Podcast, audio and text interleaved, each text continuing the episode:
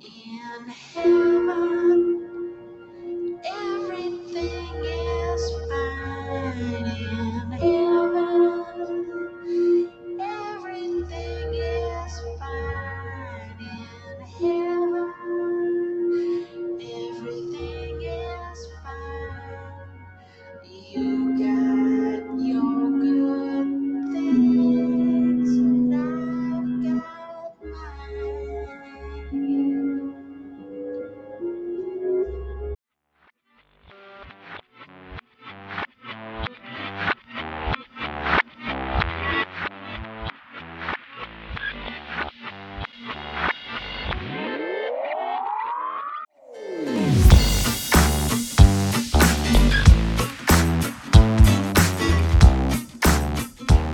Hello again, and welcome to another episode of 1001 by 1, where each week we take a film out of the book, 1001 movies you must see before you die, discuss it, analyze it, and ultimately decide whether or not it should be in the book. My name is Adam St. John. My name is Britt Reinholtz Hobson. And I am Joey Rogate. Tonight, we delve into an industrial hellscape to figure out what the hell is real and debate whether having free range plants is a good idea. But before we get there, please make sure you're following us on all social medias Twitter, Instagram, 1001 by 1. We're there. We'll interact, so please follow us. So tonight we're here. Welcome everybody. Um, we always like to start with recommends. So uh, Adam, don't you go first? Well, bef- before I, I give you my recommend, I'm just cur- curious because uh, we will we'll probably say this throughout the episode or towards the end that this is uh, uh, our just our first endeavor into Lynch, and that we're going to be be ranking him uh, next time. I'm just curious uh, how how are you how are you doing in your Lynch delving so far? The the both of you. I've done five movies. I I have I'm I have also done five. I've done five and as when well. I'm not watching the movies, I am watching Twin Peaks. Um, and I'm doing them in order. So I started with Eraserhead. Um, I ended on uh, uh, Wild, Wild at Heart. yep. So next is Firewalk with Me, but I really want to finish Twin Peaks before I start Firewalk with Me. It's a thing, but Yep. but yeah, fine. So I I did five. I did them in n- not chronological order for a particular reason that I'll talk about in the next episode of what I want to watch last. Um, but yeah, I'm five in. I had a little bit of trouble finding one, so Adam, thank you for one, and one I thank the local library for tracking it down for me. That's and it's it's uh, it's funny too because we're also we're, we're recording this a few months before the movie that I, I had to uh, maybe maybe not illegally get to you um, is actually going to be released by Criterion, so it actually would have been more widely available uh, in just a few months. But Well, if Um, people are watching along with us, then they'll have the capability of getting it. Uh, exact, they will have no excuse. They'll have no excuse. Go and watch that film. Yeah, it, Yes. But it's it's it's been an experience. But and I've also I had never watched Twin Peaks before, so I'm also I have delved into that as well. For the full, you know, just so I have the full context of things.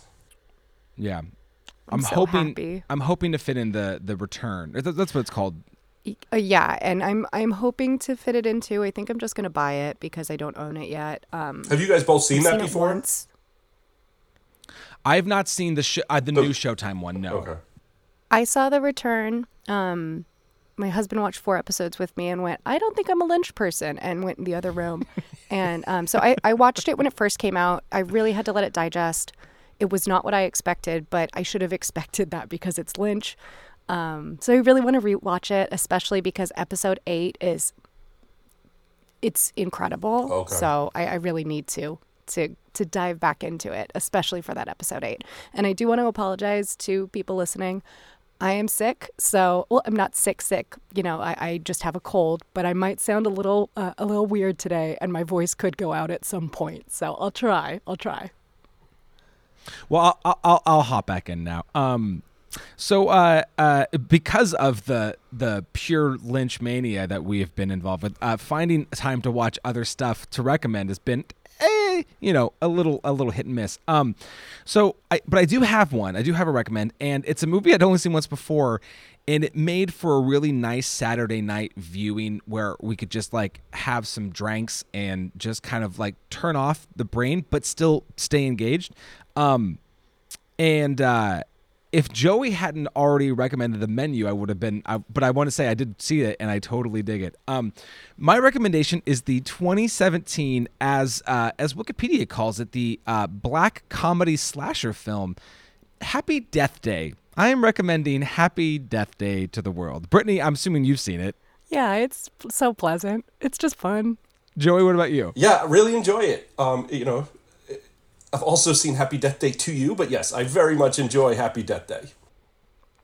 Uh, yeah, and for anybody, so if you haven't seen it, basically what happens is there's this there's this uh, woman named Tree. She's a college student. She wakes up on the morning of her birthday, and um, she go she lives through her day, and uh, eventually by the end of it, uh, she is killed. But then she wakes up, and she's right back where she started that morning, and she's caught in a time loop, and basically spends the movie trying to figure out uh, why she's stuck in it and how she can get out. Um, she's uh, you know, uh, in so many words, uh, one might call her. Uh, she's kind of a bitch uh, throughout the movie, but she kind of learns to not be a bitch, and that's she has some growth. She kind of falls for this guy, and it's a it's a it's a whole thing. Um, it is is very much silly nonsense, uh, but it's it's fun silly nonsense, and it's very much in on the joke, uh, which is great, and not like not too in on the joke, but just enough that it it makes me chuckle. It keeps you entertained with some pretty good jump scares, um, and I, I think everybody's kind of fun in it.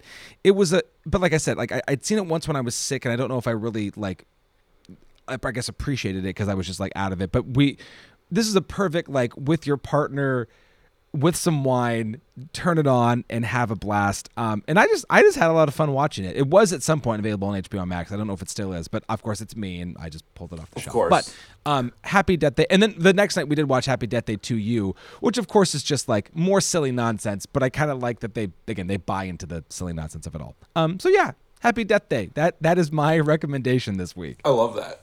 And I'm also happy you saw the menu. It's a great movie. Oh yeah, yeah, very I much, still very much. it. Yeah, you, I you should get on that. Yeah, right. I know too much David Lynch. It's on HBO I know, I know. We I know. Actually- I know. I saw it the other day, and I thought I really do need to watch this, or like yesterday. But it well it, it came well uh, this is all behind the scenes shit we're, we're- and this is going to be dated but it because we had to cancel recording last night i was like melissa do you want to watch this and we did and so i was like hey Perfect. so that, that's what i did with my free time so you're welcome that I got sick. I guess. thanks Britt. i No know problem. You're a team player. I am. I just knew you really wanted to watch the menu, so I, yeah i kind of did All right, Britt, what about you? Okay, so I don't know if either of you remember, but a couple of months ago, I sent you both an email and I just said, Have either of you watched this film?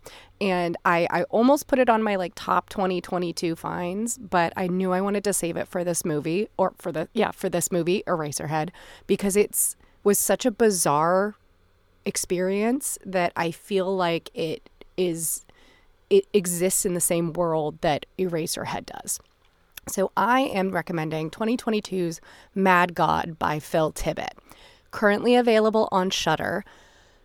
The plot is difficult to give because I don't want to give too much away, but I will say that it's about a person who is lowered into this apocalyptic ironclad hellscape by a diving bell and this person is only equipped with a map and a gas mask. And though his mission is completely unknown to us, the viewers, he confidently just stealths his way through this nightmarish wasteland filled with gore and rust and cruel monstrosities toward a destination. This is a wild watch. It, it's a real labor labor of love. Phil Tippett um, started this movie back when he was doing RoboCop 2 and then he stopped doing it while he was doing Jurassic Park because he assumed that stop motion was dead. And after it sat on the shelf for about 20 years, he resurrected it and through crowdfunding he was able to complete this film in 2021 and finally released it. It you know, like David Lynch doing Eraserhead, it took a lot of people and a lot of funding that he had to kind of scrape up. And I would just say go into this movie with an open mind. maybe don't eat dinner before, like while you watch it, as I did the first time. that was a mistake. But it, it, it is a film that I do think needs to be experienced and needs to be talked about more. I actually haven't seen a lot of rhetoric about it on, on like film Twitter, which is disappointing. It's it's really cool and it's um, an incredible feat of animation, if nothing else. It's really gory, so just be ready for that. But I fucking dug it. It was really cool. So, yeah, Mad God by Phil Tippett, 2022. Shudder. It's also a great name for a movie. Yeah. Yeah.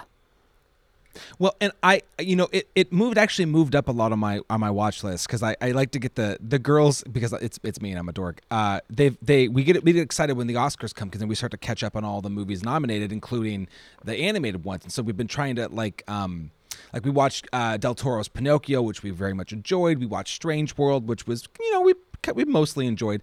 Um, but we watched. Uh, speaking of stop motion, we watched Wendell and Wild um, on Netflix. No, I did not like. I fucking I hated that movie. Dang, I haven't watched it yet. I really want Oh, to. Oh, sorry. I thought you were about to say like real glowing No, things. I'm like, like, no, oh, sorry, no, No. big no. Okay. The, and it's not that it's not uh, impressive in the stop motion of it all. What, what a year for stop motion, by the way. What, what the fuck happened? 122. Coming back. But uh, no, the the plot for Wendell and Wild is bananas. It it it's all over the place, and so like I that's the last stop motion thing I have in my mouth. So I'm like, no, no, I gotta I gotta. Mad God, and actually, there are some podcasts I listen to, and Mad God has come up as a, a, a recommended film for the year. So I, I, I need I need to watch it. It's an experience. The girls should not watch this one. No, no, I definitely won't do that. I mean, I, I watched Pin- the new Pino- Del Toro's Pinocchio with my son. Just think it was Pinocchio, and I didn't. And at the end, we were laying on the floor, and I looked at him. He's like, tearing up. He's like, "Daddy, I'm sad." I'm like, "Yeah, yeah, that's appropriate." I was like, "I should have watched something else." but I really enjoyed it. He's he, what is is he like three or four? He's turning three in uh three weeks. Yeah, yeah. I'm not. I, Sophie is five, and I think she she just kind of checked out. But Stella Stella was Stella's eight, and she definitely That's a great age for it. it. She, there, she didn't know exactly who all the people. Explaining fascism to an eight year old was difficult. Yeah, luckily I, didn't have was to like, do I that. He was just those are bad Just like guys. uh, just like shitty people. Yeah, not good. Not good. It's amazing. All right, so my recommend. Um, so it's it's a new movie. I watched it Friday, and before I started, my my little guy, three months old, was a little fussy, so I wanted to engage. So I just picked him up, but he fell asleep on me. When it ended, I was sobbing so much I got tears on this poor kid. 2022's Aftersun, directed by Charlotte Wells, starring Paul Mescal, Frankie Corio, and Celia Celia Rowlson-Hall. I loved this movie so much. I was, you know, I, I watched it and then I watched it again. Because it's short, so it's easy. Um, I, I really got all in in the world and loved it very, very much. And I feel bad for my son, but luckily he slept through it because he's a baby and has no idea the b- very bizarre thing I did that night. but I, I really loved it, and um, it was even more rewarding the second watch. Have you guys checked it out yet? It's Not yet, but it's it's on my watch list. I mean, I, I eh, talk about a movie I've only heard good things about. Yeah, and, and I'm I, I and I'm I have I'm in this weird period where I'm like in this holding pattern where I'm I'm not committing to any new movies quite yet because I want to see how the Oscars shake out because that inevitably will take up the next like month of movie watching. And I know it I, I know this movie doesn't have a real shot, so I might just watch it sooner than later just to to watch it. Um, but nah, I haven't watched it yet. man, it it unfortunately doesn't have a real shot, and spoiler alert, I am going to complain a lot about that because it is great. so I rationally understand that when the nominees come out, it's not going to be there, and I also very much understand I'm going to bring it up a lot. So it was it was it's great, and you know it was something I got worried about the hype. You know, someone I knew watched it and you know told me how much he loved it, and I was like, and he said he's like, I don't want to hype you know, I'm afraid I'm going to hype it up, and it, it lived up to everything I've heard from everybody. Ah, I'm excited. Me too. I'm really excited for that one, though. I am. I historically sob at like everything, so I think I'm going to be a mess the entire movie. We re- we rewatched Titanic this weekend just because we hadn't seen it in a long time. I cried the entire sinking. I didn't cry during any of the romantic stuff. That was stupid, but when people were sinking, I was a mess. And my husband was like, "Really, Britt?" And I said, "Yes. I I can't help but cry for all of these poor souls that are dying." Yeah. Yeah. It happens. It gets you. But we transition from Titanic and we are talking about We can absolutely cut the Titanic shit. Absolutely cut that out. No, it's a good transition. but then but then we I said we lose the brilliant segue. right. That's true. That's true. And we're going to 1977, directed by David Lynch. And we're going to Eraserhead. Henry Spencer tries to survive his industrial environment, his angry girlfriend, and the unbearable screams of his newly born mutant child. Starring Henry Spencer, Charlotte Stewart, Judith Robbins, Laurel Near, Jack Fisk. This film took five years to make. It gained popularity through midnight movies and it's essentially gained a life of its own. The fact that it's here is something that we're talking about is, you know, a uh, testament to the cult following movies can gain. So I'm happy it's here. um, so, do we think it's in the IMDb top 250? It is not. Oh. I yeah, I didn't think it was. It- it- this is one. You know, this is just. It's out there. So no, it is not. Um, it had some awards in 2004. The National Film Preservation Board in the USA inducted it. So you know they're actually trying to save something. That's good. Uh, and then the Avoriaz Fantastic Film Festival, which has not existed in 20 years. David Lynch was nominated for the Grand Prize, which he lost this, but he did win for Blue Velvet later, and he won the Antenna 2 Award.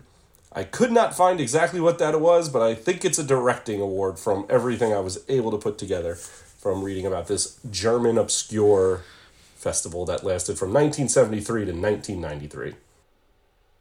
I, I want to go back to the National Film Registry for a second because some of the other films that were inducted that year, the like Eraserhead went in the year as four best picture winning films. It went in with Ben Hur, Going My Way, Unforgiven, and Schindler's List. And then and then you have Eraserhead. Just like, hey, there you go. going my way and Eraserhead in the same year is one of the favorite facts that I now have in my head. That's unbelievable. It seems totally appropriate to me. I don't know what you're talking oh about. oh my god. I mean, when I think of when I think of Eraserhead, I think of I think of Bing Crosby. I Right? mean, it just it's really just Of how it- course, of course. yeah. Bing Crosby singing Well, us he also into. wasn't a very good dad, as far as I've heard. So He was a great dad. Bing Crosby was great at everything.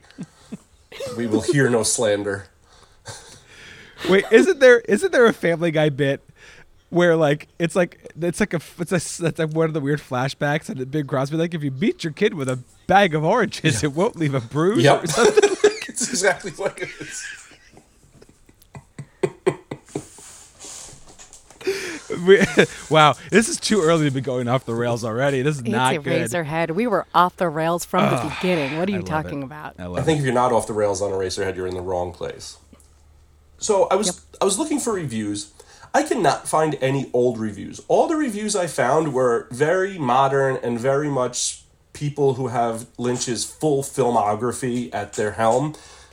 So it all felt just hindsight. I, and I really looked for something. Listen, I knew I was going to find something from 77, but in 80s when, you know, like Blue Velvet came out, I was thinking maybe something would pop up, but I had zero luck.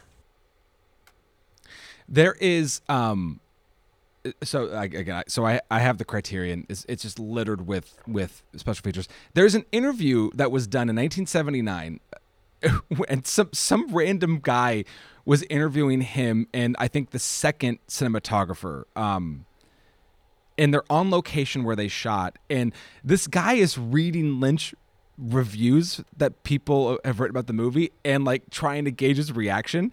And um he handles them all really well. Like and and these reviews are are not very nice. I think he even lists the one from Variety where they say um uh it's a sickening bad taste exercise. Um And he just kept reading, and Lynch was like, "Yeah, yeah, that sounds pretty good," or like just like was just so nonchalant about it. Um, but yeah, uh, anything you could find were really, really not great. I'm sure. But yeah, so unfortunately nothing there. But things we did find. Do we like lists? Brittany, are you coming around to lists? Um, I, I will. I'll defer to Adam on this one. Well, I I, I love lists. Um, I use lists. Lists are uh, they're an important part of my life. I'm gonna be honest. I also love lists, and while I respect Britt's resistance to them, I think it's time we indoctrinate lists a bit. I'm gonna ask for weekly lists. They're just going to be full of chaos if you need to get lists from me. It's just going to be a jumble of words on a page. I promise. There's no wrong way. To happily uh, give you that. I'm not saying there's a wrong way or a right way to list. I think there is in this case, and it's not a jumble of words on a list on like a piece of paper that doesn't make any sense. As long as it makes sense to you, that's all that matters. But what I did do, everywhere I kept going in my research, kept coming up the Premiere Magazine's 25 most dangerous movies ever made. I, I kind of saw it in the, you know, the the IMDb mentions it, but like three different reviews I read talked about it. So I looked at the list, and there's some other movies that the three of us have talked about, will talked about, or are circling. So you know what? I said screw it, and I went to. I'll go through it quick. The Premiere Magazine's 25 most dangerous movies. So this is their description of it. There are movies about which you could say that's not entertainment. They're not rides or divisions. They're galvanizing experiences that place squarely in your face all the stuff Hollywood presumes you go to the movies to get away from. Films that rearrange your head, that challenge your bedrock ideas about life and love and the big sleep. Consciousness expanders, in other words, but rarely in a pleasant way. Thank God for them. So, number 25, Bonnie and Clyde, 1967. 24, Boys Don't Cry, 1999. 23, In the Company of Men, 1997. 22, Dead Ringers, which we spoke about in the Lighthouse episode. David Cronenberg, 1988. Number 21, what we're talking about tonight, Eraserhead. Feels too low on the list. Yeah. 20, Gimme Shelter, 1970. 19, Happiness, 1998. 18, Oof. Jesus. Oh no. I, I just think that should be struck from everything. We don't need to watch that movie. uh, So It Belongs. Number 18, Bad Lieutenant, 1992. Number 17, an episode we've already done, M, 1931. Number 16, Once Upon a Time in the West, 1968. Number 15, A Clockwork Orange, number 71. Number 14, Repulsion, 1965. Number 13, I have not seen that. me neither. Me neither. I actually re- put that on my list today because I realized I haven't seen it. Number 13, an Adam favorite, Requiem for a Dream, 2000.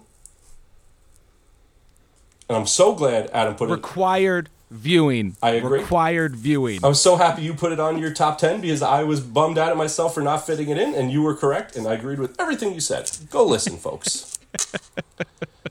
Number 12, Reservoir Dogs, 92. Number 11, The Sweet Hereafter, 1997. Number 10, Taxi Driver, 1976. Number 9, something we will be talking about t- next week on the two weeks on the rankings, Blue Velvet, 1986. Number 8, the always calm Lars von Trier's Dancer in the Dark from 2000. I have a lot of opinions about Lars von Trier. Hmm. As you should. if you They're don't. good. Number 7, Freaks, 1932. Number 6, Peeping Tom, 1960. Number 5, a genuine favorite of mine, The Lost Weekend, 1945. Uh. Number 4, Natural Born Killers, 1994. Number 3, Romper Stomper from 1992. have you seen Romper Stomper? No, I have not. No. That's the uh, that's the Russell Crowe Australian skinhead movie. Um, it's really early in his career, but he yeah, it's I mean, it, it's it's it it's like akin to our American History X. Okay. Yeah. Okay, that that makes sense. I don't know if I can get into that headspace right. Like I, I'm not sure I need to see that film. You know. Yeah. That that's a post Lynch rewatch movie. When you're watching Happy Things, you could sneak that in. Number Maybe. number two, Un Chien Andalou from 1929, and number one. Pre- pre- previous episode of the show. Yeah, I know. I, I went to look and I was like, oh, you guys already covered that, so I got to go back and listen. And number one, Weekend, 1967, The, is that Truffaut? uh, Godard. Godard. Okay. All right. Okay. Yeah, it was an interesting list because you know they could talk about most dangerous. I was like, all right, where where are you guys? So seeing Lost Weekend in number five, I didn't expect, but it's an interesting list, and I've seen more of them than you know. If it's a dangerous list, and I've seen that probably twenty of them. I don't know what that says about me, but I think you two have seen more than me, so that makes me feel better. I think it's missing a couple, but I also would strike happiness off of like any list because I just don't think that's even required viewing. I think that's just throw out and let's not discuss viewing. Oof, that is a tough fucking movie. It's a really tough. I'll one. never And- and forget it's one of those watching that. watches where I'm like, i- is there a point to it? Like, it, should we be watching this? I don't know. If you like it, good for you. I'm glad. It's just for me, it pissed me off so much. no, that's that's It got a reaction. That's a genuine reaction. Yeah. Yeah. I know. Right. Like, and that's probably the reaction it's supposed to have, but it was is so visceral for me. It'd be like maybe we're not doing this podcast anymore if you were super pumped after uh, happiness.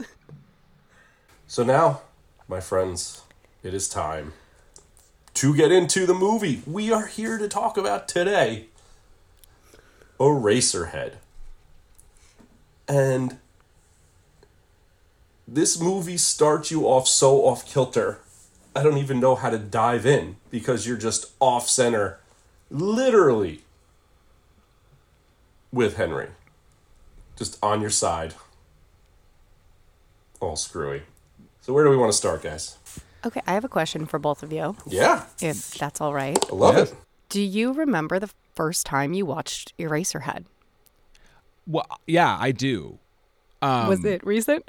Well, no, it wasn't for this. It wasn't. This wasn't the first view. Uh, but I did, uh, and this is a perfect time to bring up. Uh, so we we did cover the Elephant Man uh, on the show. Um, uh, we did that uh, we, when we were doing our decade by decade thing, and that was our 1980 film. Uh, we had another actor from Seattle on. MJ Sieber came, and we and we didn't rank Lynch's films.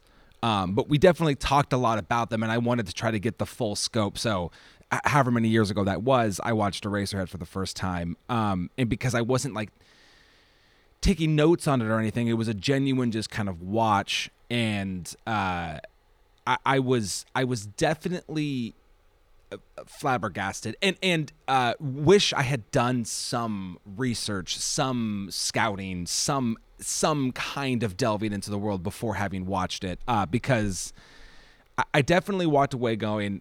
I, I, don't I don't know I don't know man and so and, and so and then uh, you know this this week of sort of being in it and immersed uh I you know it's I, I have feelings but uh yeah so my first watch was only uh, only a few years ago Yeah, mine too. I in college, I, I for a, a class I took, we watched A Clockwork Orange, and then a- the people I watched it with afterwards, the one of the the persons whose house we at it put on Eraserhead, but it was distracting, so I can't count that as a watch. So a few years ago, I got back into it and just you know it popped up in my purview, so I checked it out, and I was like, oh, this wasn't what I expected. My first viewing of this film was when I was 17. I uh, my uncle had been giving me movies, um, old movies, movies he thought I'd like, um, and they were all definitely legally um, legal movies. He wasn't like burning these CDs for me or anything like that, uh, these DVDs. But I had friends over, and um, I was like, "Oh, I've heard Eraserhead is really fucked up. Do you guys want to watch it?" And so um, at my sleepover, we watched Eraserhead. Um, and I, I'm pretty notorious for bringing bad movies over to sleepovers. Like, um, I brought, uh, I brought funny games over to a friend's house once to watch. So, oh perfect That's I a know, I great know. So- sleepover movie. Yeah, exactly. So we watched Eraserhead, and everybody else wanted to turn it off. And I kept saying, no, no, no, we need to keep going. We have to just watch the whole thing. And by the end of it, I think all of my friends had left to just go do other things. And I was just sitting there watching this film. I had no idea what was happening on screen. I didn't even know if I liked it, but I was really, really involved in it because I thought the imagery was so interesting and it um it felt like such a nightmare to me. And after that is when I decided I have to watch more David Lynch. And uh, that's when I started watching Twin Peaks. And Twin Peaks is my favorite series ever. It, I talk about it all the time. I, I will always love Twin Peaks. And so this was literally uh, my first David Lynch experience. And he is one of my favorite directors. So it was strange. It was strange to rewatch it now as a 33 year old woman and go, whoa, this is how how at 17 was I okay with any of this imagery? Because I didn't understand what any of it was. Now going into it, I kind of thought this is one of the densest movies I've seen and also one of the most surface level movies at the same time somehow. But at 17 i had no idea what was going on. But yeah no i saw it at 17 really enjoyed it. I think i might have scared a few of my friends but uh Former but it was good. So former friends yeah well i'm not friends with anybody from high school really anymore so Oh, that's less funny. I was making a joke about your movie choices. but, you know, I, I think it's an interesting thing because, you know, kind of what Adam said with the way he watched the way I did. The first watch, it's impossible to grasp or gather even your thoughts because it's so unsettling and just the, the, the music just throws you so it just makes you so uncomfortable the entire time like after watching it it's like you're what did i just watch but i want to watch it again. Yeah.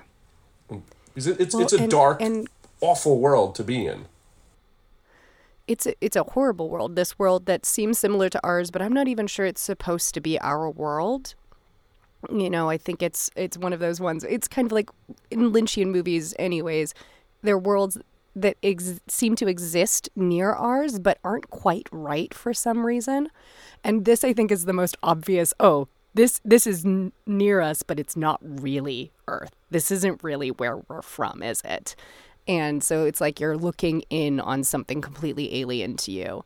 Well what what it was it's the so- uncanny valley right? Things that are so close to it that it's uncomfortable that's almost where you get like this where yes. Because you know is because are you watching something that's real or is this all henry's dreams or how much of it is henry's dreams? But it's it's there but it's not that it's just at no point are you able to get grounded in it which makes for an interesting watch but it also you really have to pay like extra it's hard to take notes during this movie because of that yeah I found myself the first time taking notes. I had my laptop, and I was almost just like writing down a sequence of events. That's what I Like, did. I almost had no opinions the first time. It was just like, okay, and he's sideways, and we've got like a James Bond esque pan across because it's kind of what it looked like to me. And then uh, he's walking into his apartment, you know, and like things like that. So watching it today was was way more I, I don't want to use the word fun but it was it was a lot more like okay i'm only i'm gonna take notes when like ideas strike me. It was less like wrapping my mind around like the beginning middle and end of it all because that with this movie that's really just gonna that's just a world of hurt for you. So so like uh, like you this is like I, I I generally feel like every movie should be watched twice to, for you to really get Agree. it. And now uh, now your happiness is aside, you know. Um uh th- doesn't like even I, need one watch sorry, I had that was that was just too perfect to not It bring that. is. it really Um, worked but uh but like this is this was uh uh, like watching it kind of so close together um that second watch was a lot more uh it, it gave me more room to experience it i i, I will say Yeah, I, I had a similar. My first, when I read through my notes after the first watch, I was like, oh, I just transcribed this movie. There's not a thought in my head. I was just pretty much just typing as we went. So then after I sat through, I kind of broke things down, wrote ideas, and then when I watched again, I just watched it and just added things in, and it was it's much calmer. Got to just be in the world more. Got to get in the radiator. I've started when I watch movies now, I will watch them twice. And the first time I watch, I don't take any notes, so I can just take it in. And then I'll watch it a second time and take my notes. And I had thought, like, oh, I've I've seen this movie so many times. I don't want to. I, I don't think I'm. I'll just take notes the first time, and I stopped probably about as soon as we were done with the this strange opening. That's I don't know Henry having sex and what he thinks about when he's having sex, which is really confusing. Sperm falling and Mercury, who knows? Um, but I, I stopped because I wanted to just experience the film, and then the second time. I took notes because I do think this is a very difficult movie to you really have to sit in it, right? Like the things that are happening on screen. I even paused so that I could look something up because I thought if I don't do this now, I'm going to forget because even if it's in my notes, I'm not going to be able to to remember to follow this train of thought, you know, like with the small atom bomb in the back uh, in the background of his apartment. Why is that there? Who is Jack Fisk? All, you know, all of that stuff. I think this movie is so it's difficult to take notes on. It's difficult to sit and watch and try to comprehend at the same time. There's too much going on. There's there are too many things to decipher. Well, and and in a way, and I, I definitely got, and I'm, I'm totally just name dropping films that we've all, that we've covered on the show in the past. Um, but I definitely got strong Brazil and Aguirre Wrath of God vibes. Whereas, not only are there a lot of thematic elements to the to the movie, and they're very much open to interpretation, but the story of how the film got made and its process is is just as if not more interesting than the film itself. Um and and like th- the fact that this movie took so long to make is just incredible. And there's there's just so much out there about his experience with the AFI and getting the fellowship and I mean it's it's I I don't even know how much how far you want to go down that path, but it's uh, there's just so much information out there about And about Sissy Spacek is him- sponsoring it essentially at points with the man in the planet. Yeah. I mean, it, she she helped out. Yeah, she stepped Yeah. up. And the fact that he lived in um, Henry's room for a year and the commitment of Henry to keep that hairstyle for five years and then never want to talk about what it means and tell people they're taking it too seriously is just an amazing dichotomy of person that is the person you need to play this role. Well, and and I, I love the fact that uh, Catherine Coulson, wa- who was Jack Fisk's, uh, or uh, not Jack Fisk, Jack Nance's wife at the time, better known as the log lady from uh, Twin Peaks, she actually did his hair for four years that way. And she said that when, because I watched interviews with her, she's incredibly lovely, how it was not the same. She was like, oh, I noticed the last time I watched it. It, it didn't keep between shots. It's always different, you know, but they tried. And the, the behind the scenes is so fascinating to this movie. One of the things that I really loved was the fact that David Lynch was really dedicated to paying the people every week for their time.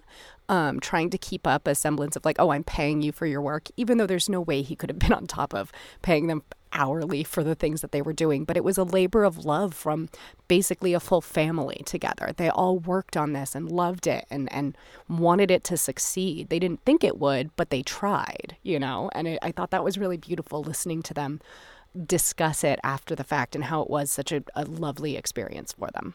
Well, and and and so much. I mean, it, it was funny to listen to you know David Lynch and Jack Nance talk about their like rivaling paper routes that they had in order to, and they would leave set to do it and come back.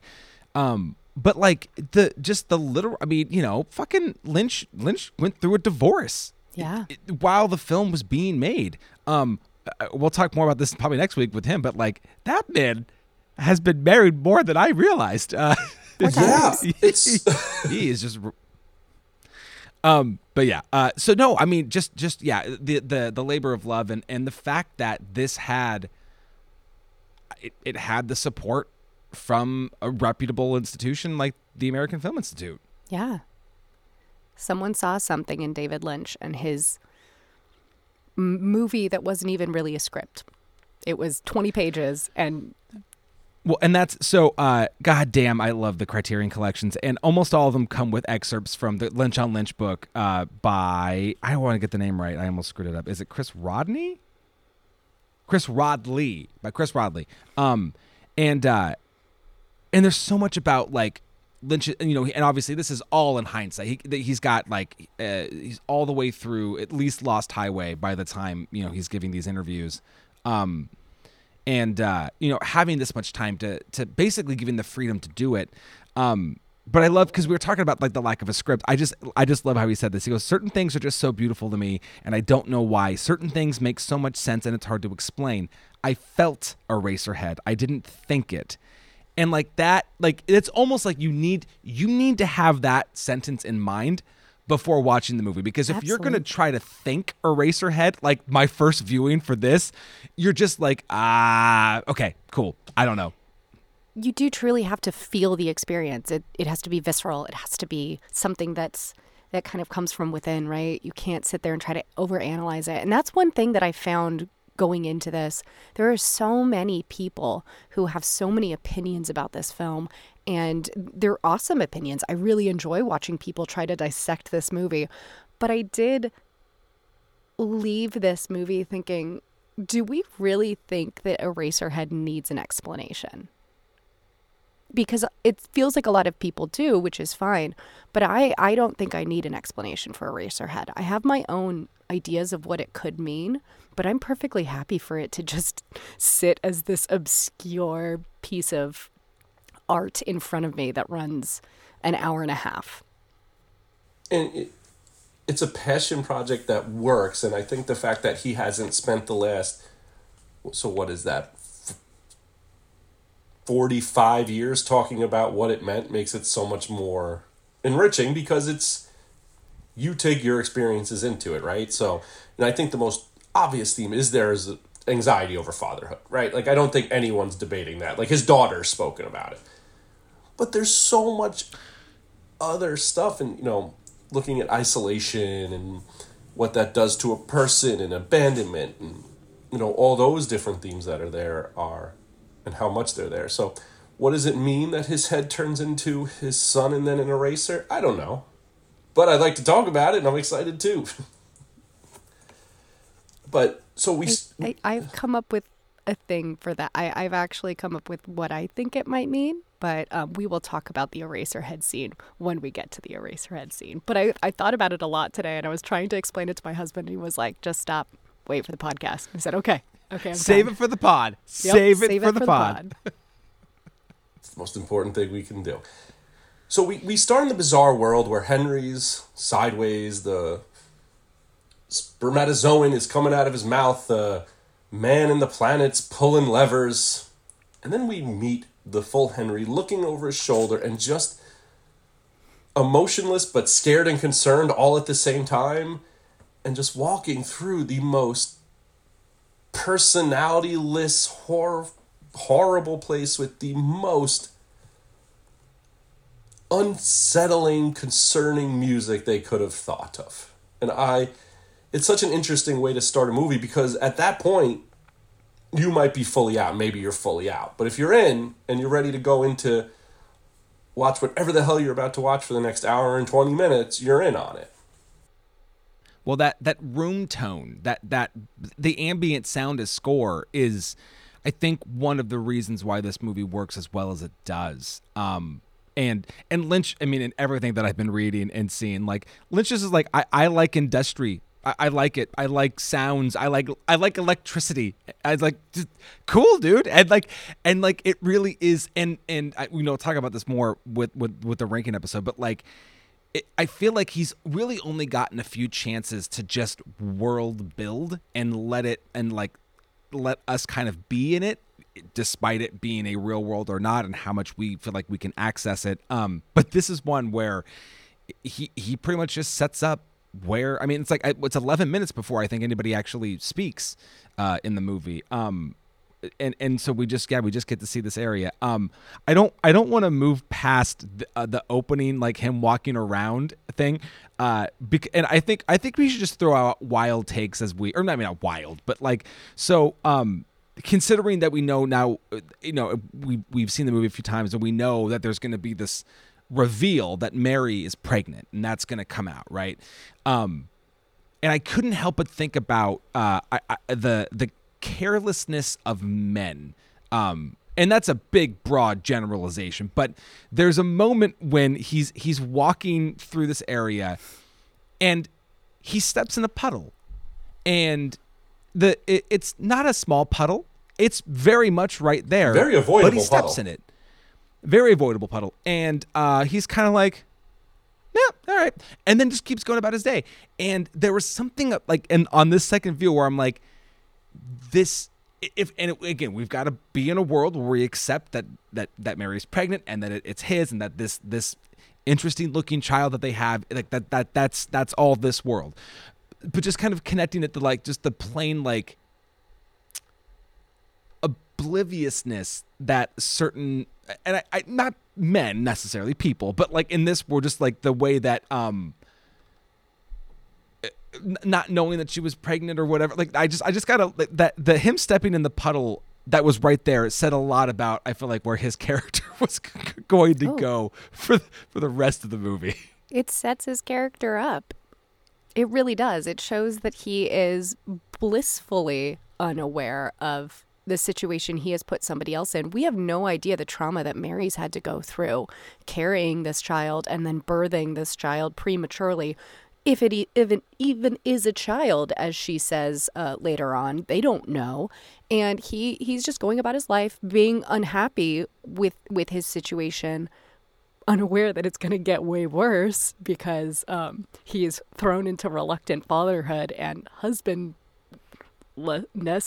whatever, being a husband. Uh, but I, I think it really does show the. Um, I- really think it shows him as just an unaware type of guy. he's, he's just such a passenger in life, right? Like he has no agency. It's just right foot in front of the other. He's not going to avoid the puddle because that's just what's there.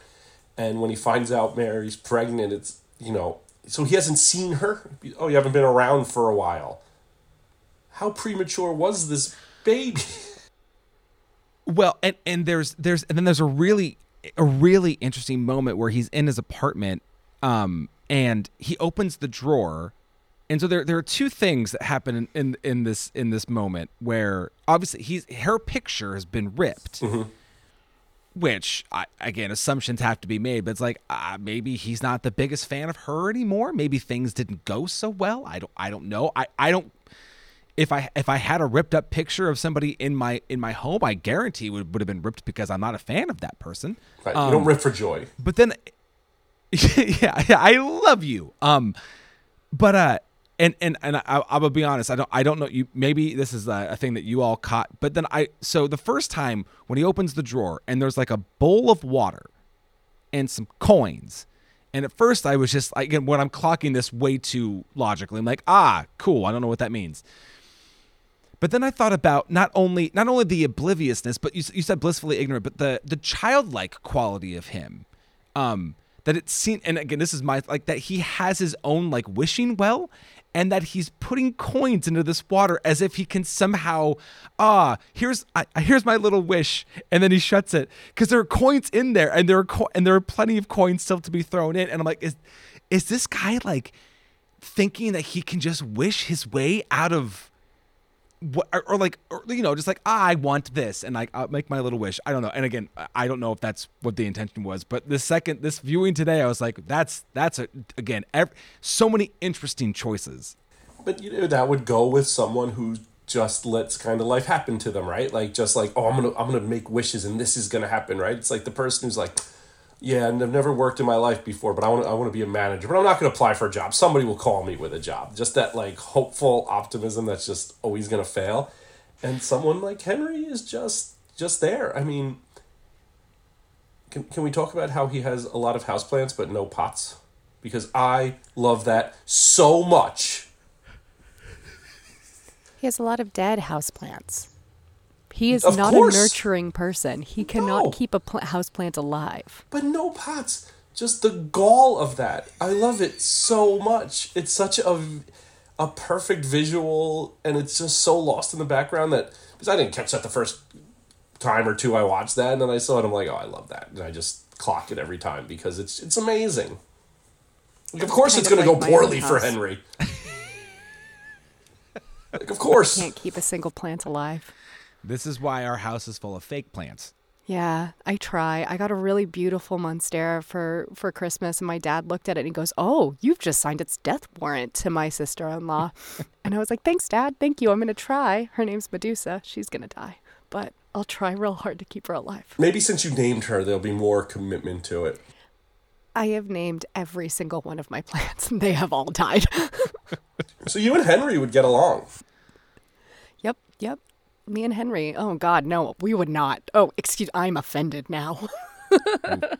I we're gonna talk way more about this uh, next time when we do the Lynch ranking, but I, I do feel the need to bring up, and I I won't delve too far ahead, but uh, this also like not just the the world that feels like ours, but but quite isn't. But I love the way that he also really in a lot of his movies kind of addresses the idea of the of the the nuclear family or the like the, the the quote unquote like um the like 50s American family, right? You know, you know, uh, uh What's that? What's the magazine? car in that- every garage. and- Yeah.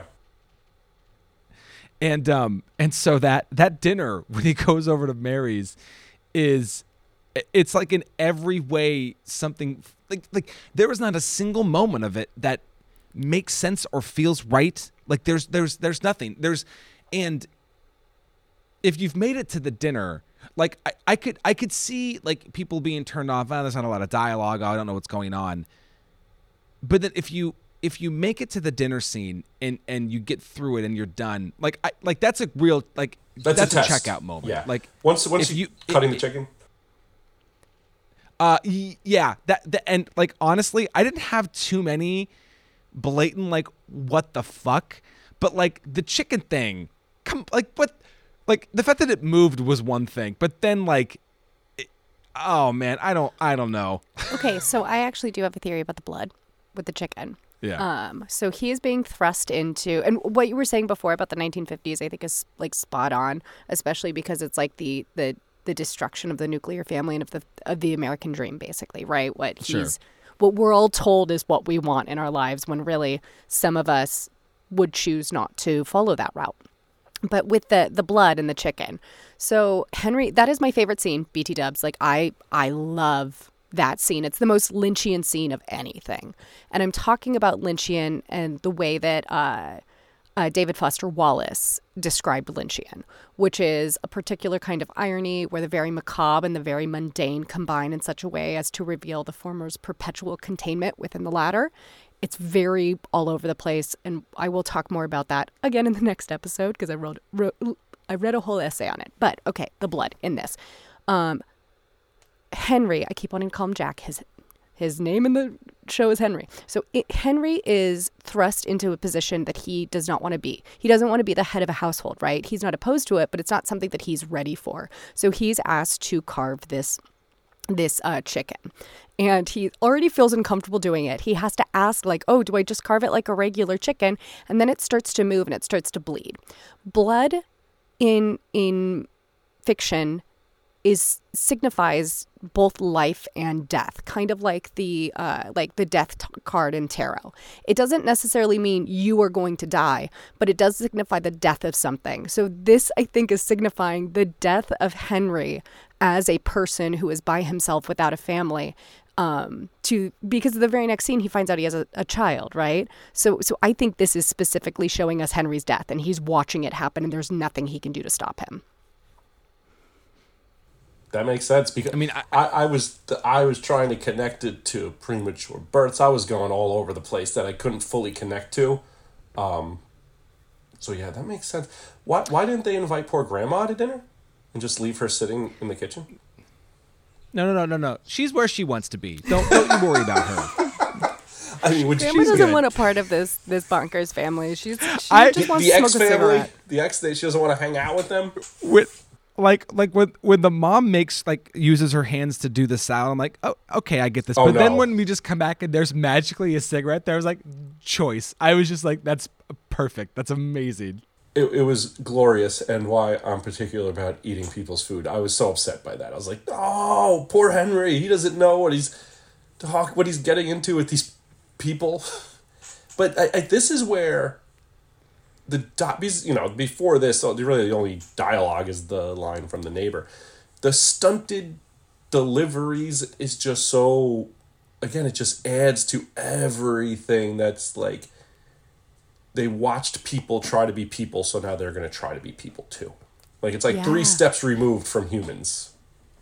Just be like the delays. Like I don't even know how you do that. How like right? Like how do you pace that out? Because it's just so awkward and uncomfortable. I mean, it, it, it but it really leans into.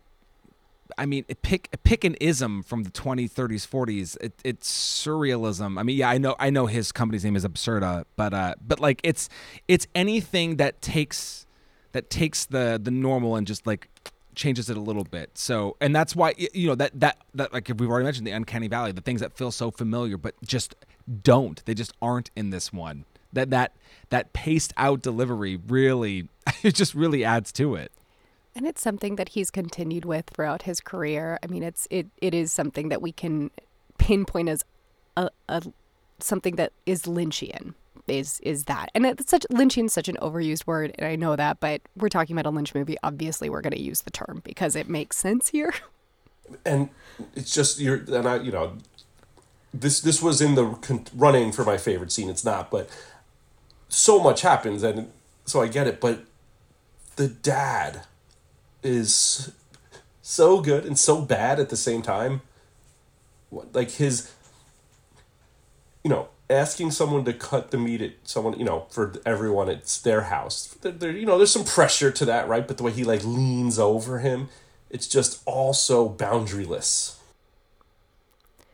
Okay, I- I, have a I have a question about the this scene. Um, he talks a lot about plumbing and about he is you know he put all the pipes in here and he watched this whole place go from pastures to the industrial hellscape that it is now um, and and is saying things like they think that it just shows up there you know willy-nilly or whatever he says and the second time I was watching it, I was like, is he talking about his family? Is he actually talking about his daughter? How he did everything for this family and for his daughter, and she ended up pregnant with this random, is it a child? And and does he feel like I don't know. It was just one of those things that came that I didn't really look into before then.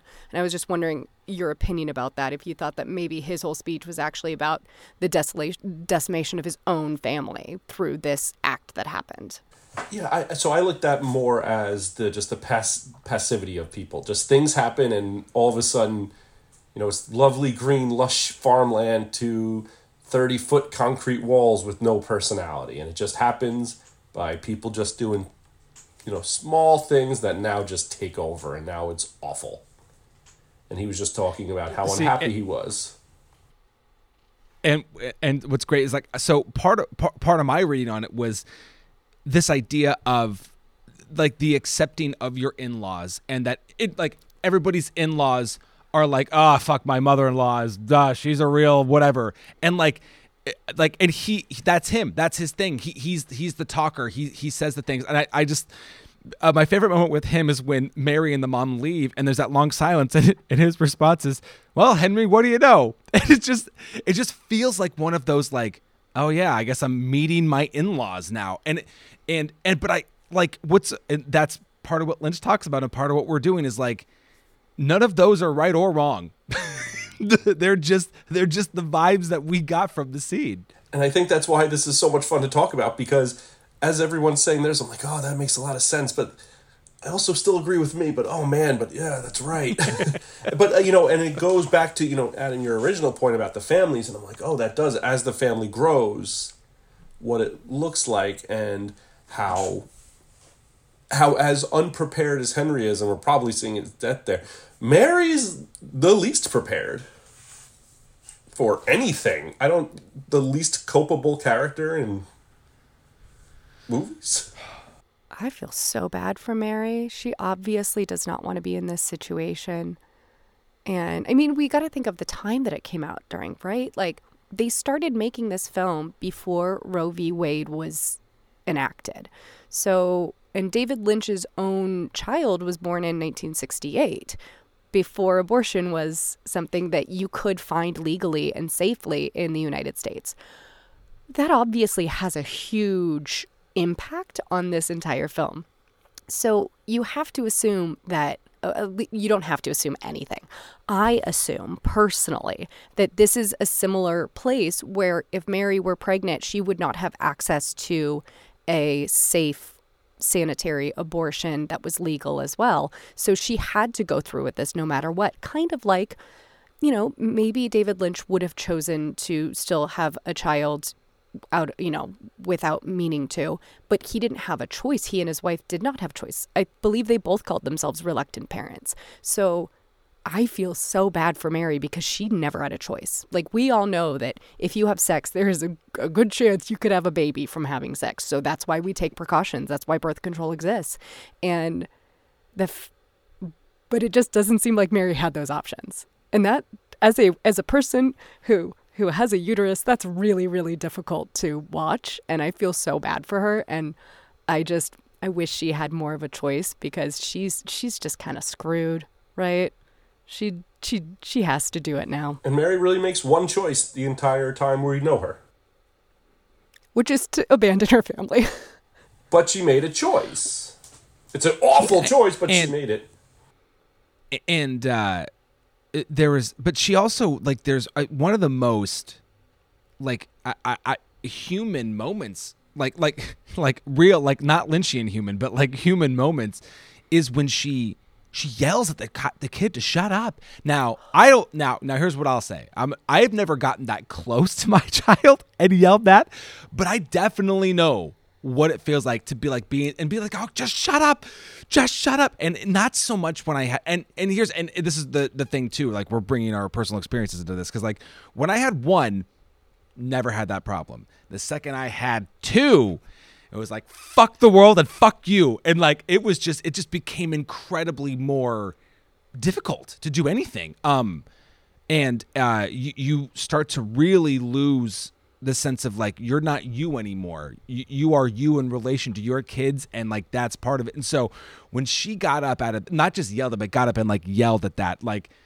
that that was like that that hit in here. That hit my soul when she did that Yeah, I, I related to that a lot more this time around with two because man, when you're trying to put one to bed and you know significant other is out and the other one's crying somewhere else and this one's crying that they want more time and you just feel pulled in two impossible directions and you feel awful and you just want to yell at something but you can't because you know we're cope you know we're parents who cope but you still feel so and you just and then you see someone who doesn't have tools it's like oh yeah no uh, that's that's sad but yeah she's screaming and it's hard and if you are not ready my lord i don't know how the hell you do it because you feel torn and then you feel guilty for two Well, days and that's what I think is so great about the neighbor. Like the neighbor is not just the. I mean, sure. I mean, she can be whatever, uh, like a, a sexual fantasy of Henry's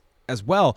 But but she, to me, was more representative of anything. Like, oh, I want to. I'd like to go out and I'd like to go grab a beer. And, but so because I'll tell you, my favorite scene is when he tries to leave and he can't because the baby keeps crying. That is absolutely my. And then when he turns eventually turns back and it's fucking just like, oh, you are sick. Um, that's my favorite scene. Uh, because again, like, and to me, this was it was one of the moments in the movie where I felt like this is Lynch being Lynch, but I'm getting the like for me, like I get the direct like what it is to be a parent. Like you just, boy, I'd sure love to go do anything but be a parent right now, but I can't do it. Uh, and it just felt like really, really spot on. yeah i reluctantly chose that as my favorite scene because i didn't I didn't want to because it, it hit the nail on the head a little too close. But I I was like, damn.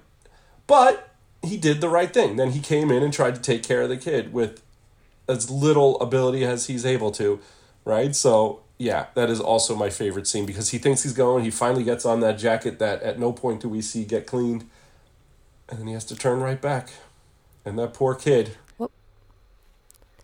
Can can we tell which of the three of us is not a parent? Because uh, my favorite scene was the dinner scene.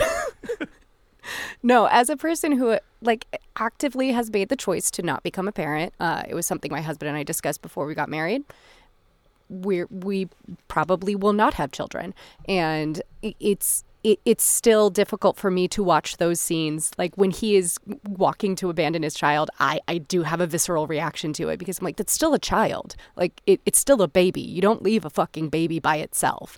And the scene where she screams at the baby, it's still a baby. It may not look like a baby, but it's still a baby. Don't scream at it. Um, but again, I've never been in that situation. I have only helped people in that situation. I'm able able to give said child baby back and leave the situation. So I don't have that same experience. Um, from from what I, I see, I think you both seem like fantastic dads. Um, absolutely not Henry dads, so that's a good thing. No, I'm very lucky that my wife is the best person in the world, so I'm able to do things and she's able to do things. So we split it up so there's still some identity there. I, I I'm so I was glad you mentioned um so the the way that he kind of d- does his best to to care for the child when he realizes that that that it's sick, um, be, because I think this plays again whether it's intentional or not the way it plays into sort of uh, gender norms with um caring because like I like I I remember being in college and being sick and being like mom i know you're 45 minutes away. Can you come and please make me soup? And just like like i just like i want my mom. I like like and so like when i have to take care of the kids it's like a holy shit kids we're let's all just buckle up. Because like and like for for, for instance this is the true story. So a couple years ago uh, i took my kids to the playground you know. I'm a good dad. Of course. right it's summer i'm gonna take That's to the do. That's the best. and uh, and my oldest fell off of something and she started crying. And she's holding her arm like her forearm and i'm like okay well what what happened? She's explaining to me and she's just bawling. I'm like okay so stell like do we do we need to go to the hospital or are you okay? She goes no i think i'm okay. So i'm like okay you're fine. So now in the car she's holding her arm and she's still kind of crying. And of course i'm like stell you said you were fine like are you fine or not? Do we need to go to the hospital? She's like no we don't need to go. So it's later in the day. Melissa comes home, and Stella kind of just let like just lets it out, just like just starts crying and crying and crying and crying. And uh, I had plans to hang out with with a neighbor friend of mine, so I do that. I'm doing that, and uh, Melissa goes, "I'm taking her to the doctor because I don't know what's going on." And sure enough, her fucking arm was broken, and I just didn't just didn't do it because and I don't like I'm not making this a male female thing. I'm really making this about me, but like my experience was like of course my wife who was a who was a woman just knew to do it. And I fucking did not.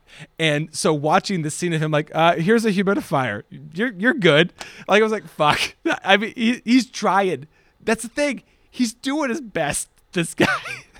That tiny humidifier. I gotta They're say though, so also your daughter quite tough.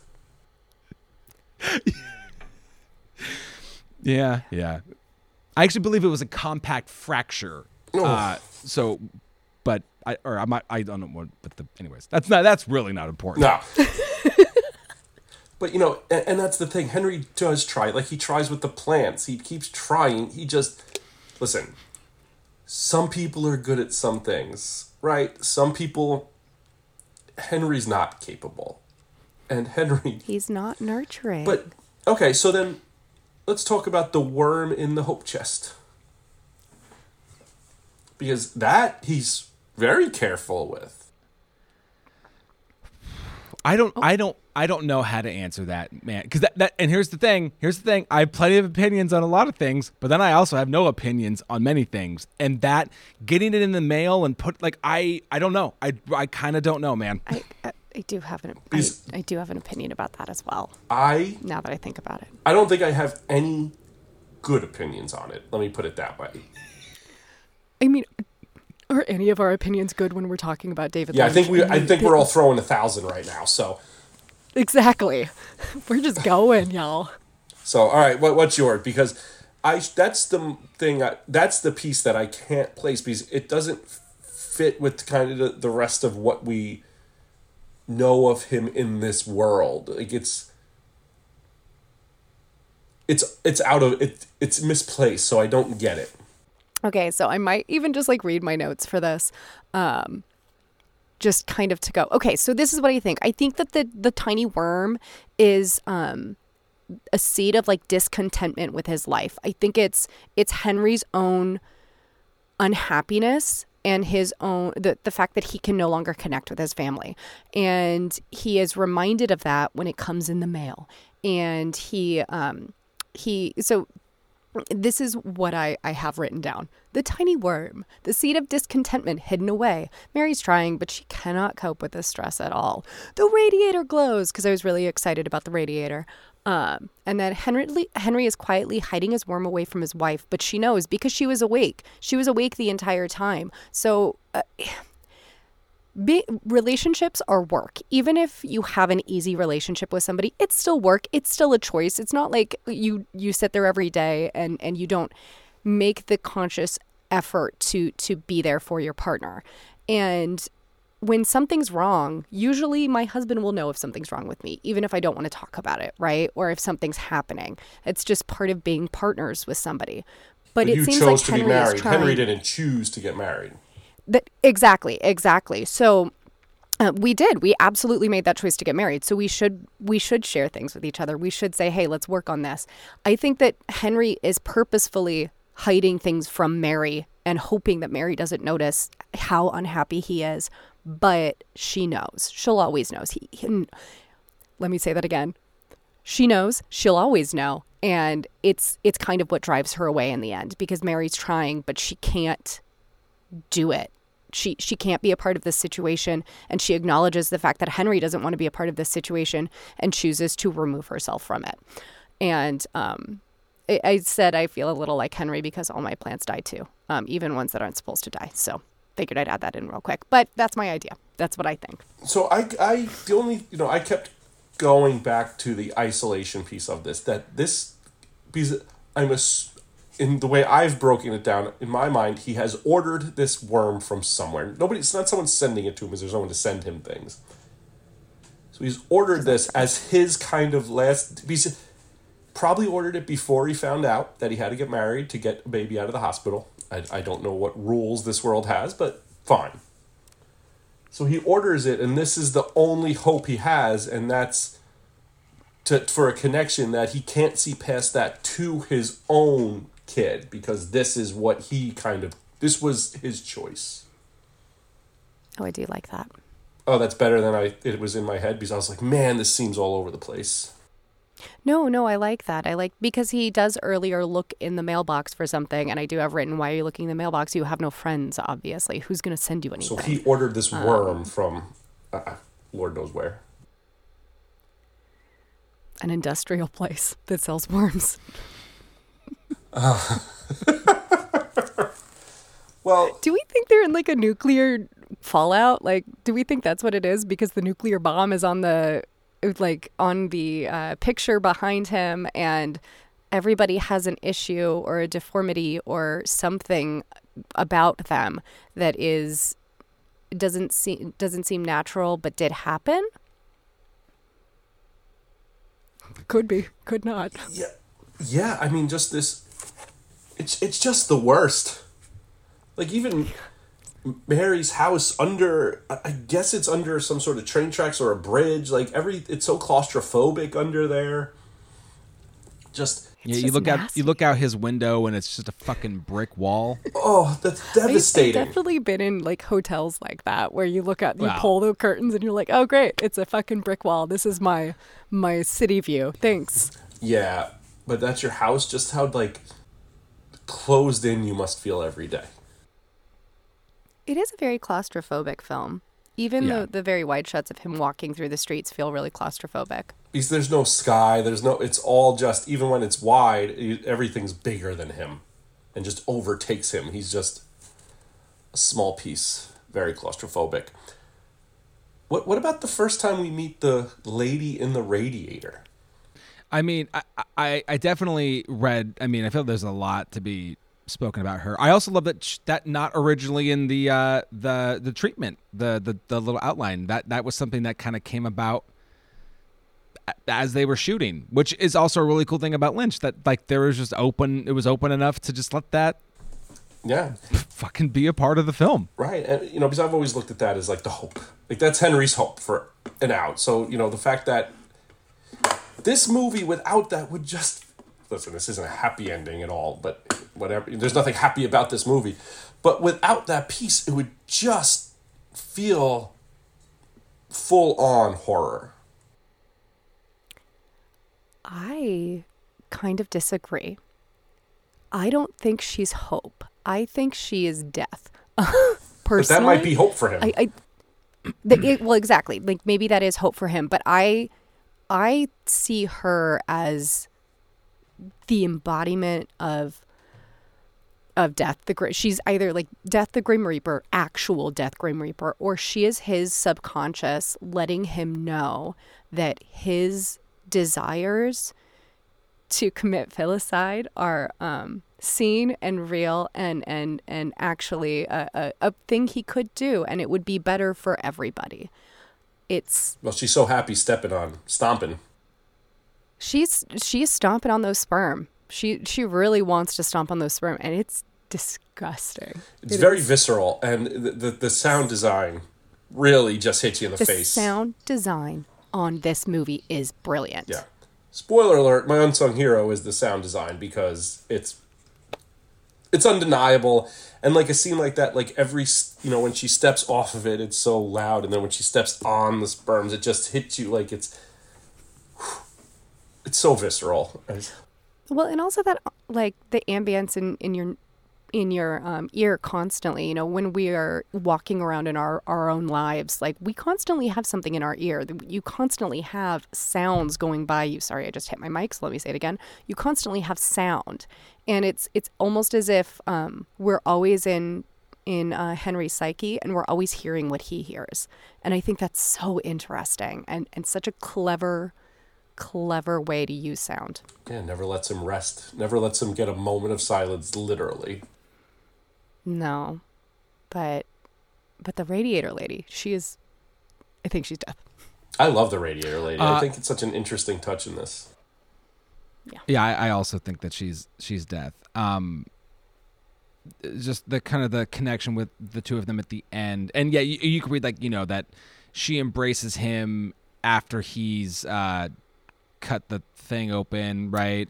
Um, and uh, I also, but just listen to her. Listen, I mean, in heaven, everything is fine. fine. She's just inviting him to the next, the next step, the next place. And there's all, there's actually, well, I'll, I'll say that for a little bit later. There's, there's a, there's a visual thing that happens that also leads me to believe that as well. Yeah.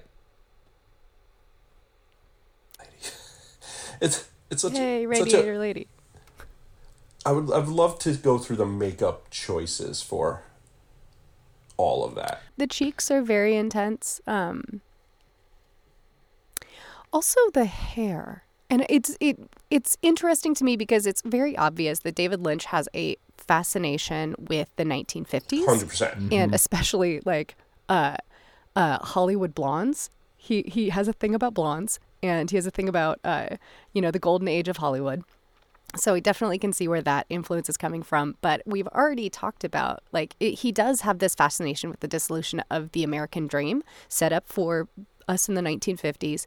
And I do think it's so interesting that she comes in as this kind of like 1950s lady uh, with real, really big, true big tumors on her cheeks. Maybe I don't know.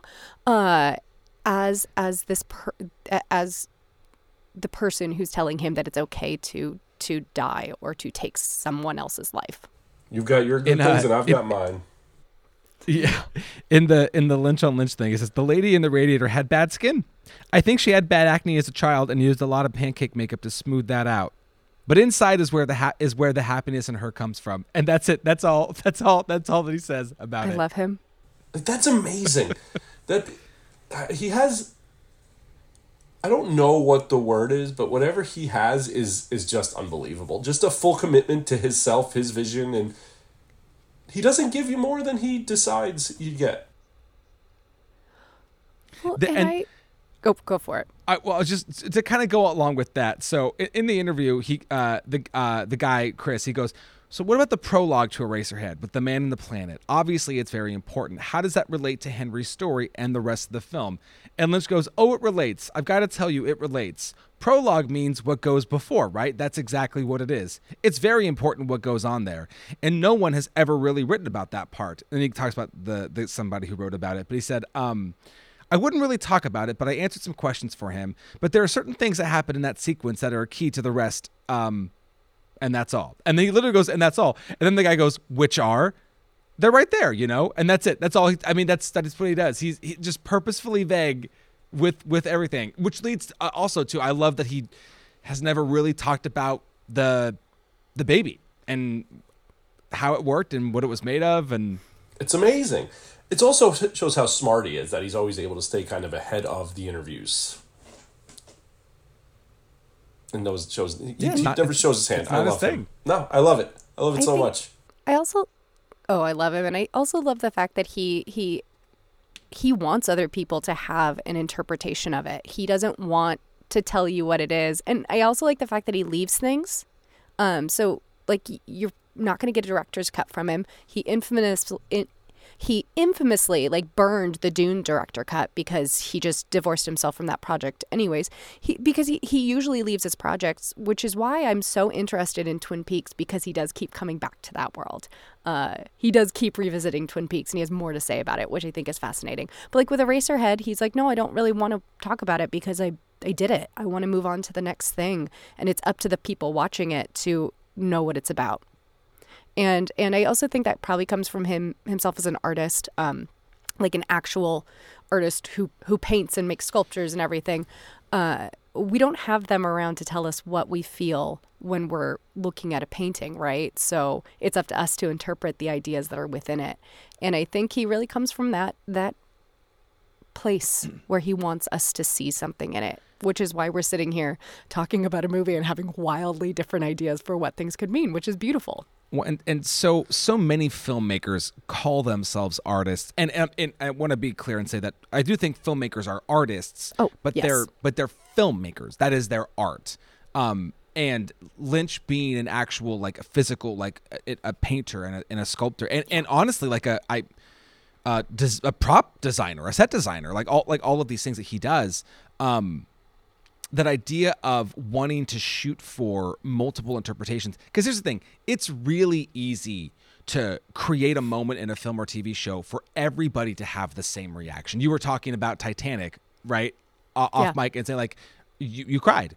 And like Yeah, and i'm not saying that that's not that that's a great that that happens but it's it was manipulative. yeah, exa- exactly. It's really easy to draw a very specific reaction at a moment. This is is much harder, which is also why it's uh, n- these kinds of things aren't as successful because sometimes we we want to be spoon fed not just plot but emotion. We want to be like this is the part where I'm sad and this is the part where I'm happy. And and then you watch something like this and like I don't I think my general emotion if it's an emotion was confusion. Um but like it also made me lean in, which is, you know, you have to be an active participant in the in the film watching experience. I I love the used active participant because I think that's that's so correct. And Pete, that doesn't work for some people. Some people want to watch movies to not participate. But if you do, it's as rewarding as you can make it. I mean, there ha- but there has to be something there because you could try to do something like this and it could be unwatchable trash. It's there are times when I want to just watch something and kind of be told what to felt, and there are times when I want to watch something and try to figure it out.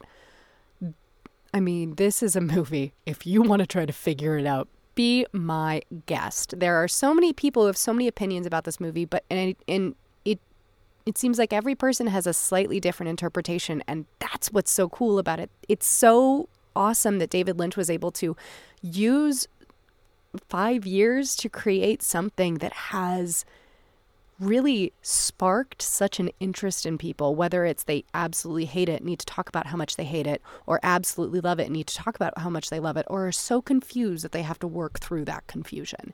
It's it's it really does just kind of go over a variety of different places.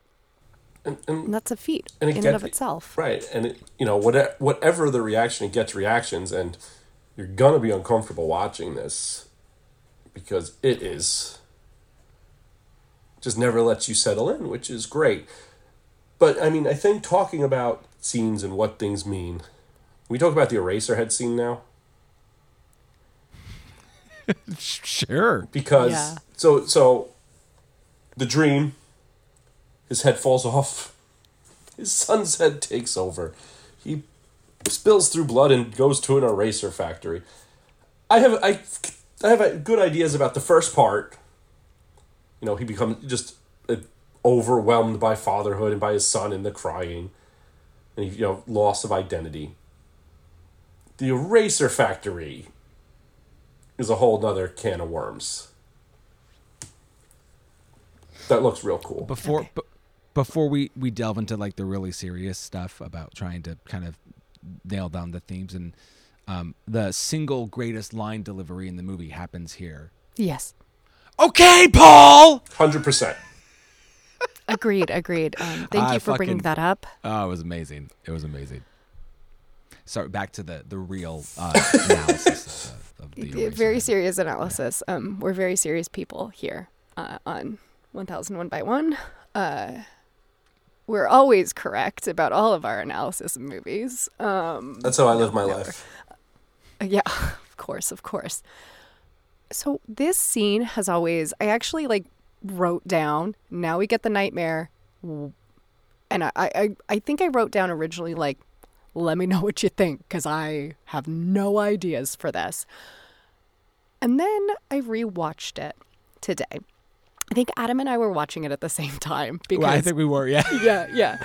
Um, so I think I started thinking about like 1950s and the dissolution of a nuclear family. I know I said that a million times already today, and I do apologize for coming back to it, but I think this is a really important theme in this movie. I really, really do. And it's an important theme in a lot of Lynch's movies. And it's like either Hollywood or or the nuclear the dissolution of the nuclear family or somehow like the mix of both of them. So I think that this is a nightmare about what Henry will have to accept. And that we all must become this at some point if we are to participate in having a family. So Henry goes from being a person without much responsibility to a man who is married with a sick child and is burdened with the responsibility of providing for this new family that he never intended on having. On let me say that one more time. And burdened with the responsibility of providing for this family that he never intended on having. In order to do this, he so in order to provide for your family at times a lot of the time people will put away their own wants or desires to create an environment for their own family to thrive. And people lose themselves in trying to provide for their family.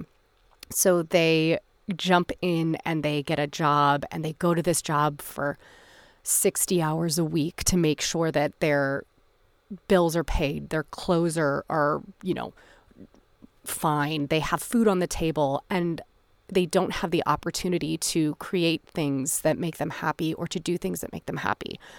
And it's kind of him getting pushed into this place that's going to erase who he is. He he's getting uh he's becoming an eraser. Uh, but but I think it's it's the idea that that sometimes when you have a family you have to put aside things that you love and things that you would want to continue with and then you no longer have that in your life and it's basically taken away from you.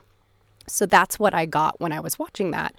And I was thinking about how David Lynch probably was worried that having a family that he didn't expect to have meant that he wasn't going to be able to continue doing what he loved, which was creating. And of course, he, he was able to create, he was able to continue being an artist, but not everybody has that opportunity, right? Not everybody is allowed to do the things that they love in addition to having the family that they want to have or the family that they happen to have. And that's a scary prospect. That's a scary prospect for me. That's one of the reasons why I'm not sure I want to have children because I'm I'm scared of losing myself and and losing my identity as as me in becoming the identity of being somebody's parent or being somebody's spouse. I mean, my husband and I weren't originally going to get married because we both were like, "Oh, we don't really see the need for it because we didn't want to lose ourselves in being someone's spouse." It's great. I love being married hey husband if you're listening i love you but it, it- you know it, it's it's a scary thing those changes can make you feel like you're becoming something you don't necessarily want to be and erasing what you had anyways that's my long-winded. Reaction to that scene today. Yeah, uh, so uh, the identity stuff, I think. Um, I like your part with the eraser factory as a continuation of that because I was thinking like lose your identity, just go get a job making pencils. But I, I like you going a lot deeper than it, and continuing on the original theme of the of the loss. Adam, what do you think?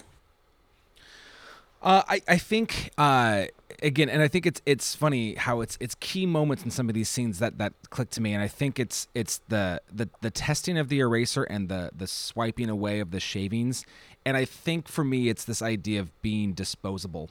Um, and I think with the head the head coming off and the son's coming up, it's like, and and it really ties into I think what you were saying, Brittany. Like, but at this point, it's like everything that you like, what you what you want, what you found important, can be just it can just be swept aside now. And and I think ultimately why the eraser and again it's this is just my feelings is that um eventually uh er- erasers are worn down and eventually erasers they they they become non-existent and depending on how hard they're used the quicker they go, which I think ultimately, and the idea of the lady and the radiator being uh, death in some way or, or another, um, I think the idea of being an eraser and the connection with her uh, is sort of what kind of those things are connected to me in, in that way.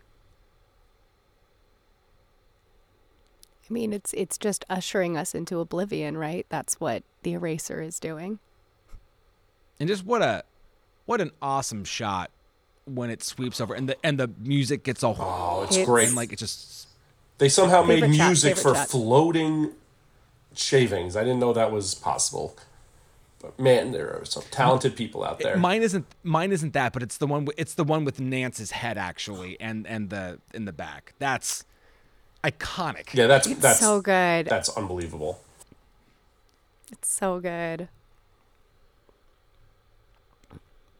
The abandonment Yeah, henry's abandonment right because it's it's its wife and then he seems more forlorn by the loss the abandonment of his neighbor to the creepiest dude i've seen in a while I, it's it's it's that's fucking FOMO, man. That that's it. It's right there. I mean, that's that's Yeah, that's what's happening, great. man. That it's like ah shit. It, the stuff's happening out the there. world's I've been- happening I've and been i'm in here. this cage I think my biggest question for that, uh, like my biggest takeaway from that scene was is that man really as disgusting as he looks, or is this just Henry's perception of how he looks? Because everything's from Henry's perception, uh, like perspective, anyways. So do we really think he's that nasty, or, or is Henry just seeing him as that nasty because he's been rejected by his sexy neighbor who gave him a shot but can't, doesn't want to be a parent? Yeah I, that, that's one of the places where i really think it's all that's all henry's point of view really Yeah. really diving into just the ugliness of the world and making it all worse. That's how I took it. Um, I mean, I do really like the neighbor, though. I think she's great in this film. She, she's she's got a vibe to her. She sure, she sure does, and I'm into that vibe. she brings such a different energy than anyone else. It's it's it's it's appreciated. I do, I do think that Jack Nance's performance is so poignant. He's there are moments where I'm like, I really should be so upset with you and and so upset with what you're doing, but there's such an honesty behind the things that he's doing. I really find myself so attached to him and attached to what he's doing even though it's so obscure and and and feels so uncanny. I just I I really really like Jack Nance in this in this role. it's it, it's it's funny because I throughout the movie, I mean, the choices that are made, I'm not I'm not like mad at, but I'm not necessarily like oh I don't like this guy, but but like it's he's in a it's a weird boat because it's like the movie. We're not really following any kind of logic. So what as I'm watching him go through it, it's like okay, this is this these are the choices he's making, and then so you know we he he cuts the like the the bandages off, and it and at first I'm like like did they did they not know? Like did i mean like well like what like what's under there? And maybe sure just like a i'm curious I'm I'm here. I'm stuck. I might as well get to know this fucking thing a little bit better. So I'm gonna cut the thing off. And and so that's that's one choice. But then it's like when he fucking impales him with the now now is is that is because okay now, and I might have the the sequence of events a little off, but when the the the the bandages come off, the the baby starts freaking out, Freaking out. um, pretty much immediately, Yeah, right? Okay. absolutely. Is there anything merciful about what he does with the scissors the second time, or or or is it is it not? I think not. I think not in his mind. That's not how he was thinking of it. I, Okay. Absolutely not. I don't think Okay. he was being merciful. And also, isn't that like the biggest taboo on that we can show in film, right? Like the the death of an infant. It's really tough uh, to watch. Ugh, Yeah. no. Oh no. Yeah. No. I I agree. I agree. And I didn't I didn't I didn't read that anywhere. I just as we were. Oh no no talking no! I didn't think. Yeah, No. no. but I just as we were talking about him and like decision making, I was like, huh, I never, I hadn't thought about like, I like when he cuts off the bandage, I'm like, like if I'm I'm there like going like, well, I'm I'd be curious too, but then like yeah, when he fucking just like poof, I'm like, oh, If that if that's we, a choice. If we hadn't had the prior scene where the um, neighbor lady sees, you know, the baby's head on his head, then maybe I could see, oh, he just wants to to change its bandages, maybe, or see what is underneath so that he can get to know his child better. But because that happened directly before this happened, he cuts the bandages. I think it was a really malicious, malicious It- kind of. I think he knew what he was doing, and Yeah. and he was he was going in to kill that I I agree. that thing. But it does lead to my favorite shot of the movie, of the stair with the pencil shavings behind it. You know, Adam, you had brought up earlier. That's that's just that's what I think about when I think of that. Just that scene. It's Yeah. it's great. Well, and and the, you know, uh, uh, we'll talk about this next time with Mulholland Drive. But the way that Lynch can get these, because I, I I think he somehow gets linked to horror, which is. I- I think kind of but bananas, but but that that's that's for maybe for next for next time. But he does find these really terrifying moments in his in his movies, and the the edit like when the baby becomes this big fucking head and the way that that's edited and it's just kind of like that's that's actually pretty fucking terrifying Yeah. I love that. I somehow forget about that every time I watch this movie. I remember every piece. Then when it's a giant head, I'm like, oh shit. Like I react to it each time. Somehow that doesn't It- stick. It makes me cackle every time because that's how I react when something shocks me. I just I just start cackling, uh, and I think I think it's because I, going back to the horror thing because I was actually thinking about that today too. David Lynch has m- many many unsettling moments in his in his movies. Uh, he also has probably one of the best jump scares that's ever existed in one of his movies, and I think that the reason he gets he he is put in with horror are for moments like this because it, it's a small portion of the movie, but it is so unsettling that I don't know where else you could put it. I, he kind of defies genre, right? He he doesn't he can't really be put in a box. And but if you had to, it probably would be horror because he's so unsettling. I mean, we talk about um body horror. So, well, we have, I don't think I have ever talked about body horror, but in general, film people talk about body horror movies. And it's surprising because this isn't brought up very often. And I have to wonder is it because it's so uncanny, because it doesn't look like a baby, but it, it is so horrifying when he stabs this the, the, the lungs i don't know it kind of looks like a it's very phallic once he opens up this this baby because it's just you know the two organs and then the long neck and the head. Like it's it's a pretty phallic symbol. Um but you know he stabs it and then it just starts bleeding and pussing and and blood is flying everywhere. And it's so unsettling and and disgusting to witness. It's one of the worst like moments right? It's oh Oh yeah. that's It's just in a movie where you never know what the hell's going to happen. I don't think that's what you expect. The stabbing of it, and no man, and that that is the end of a Eraser. well, not almost. Sorry, Adam.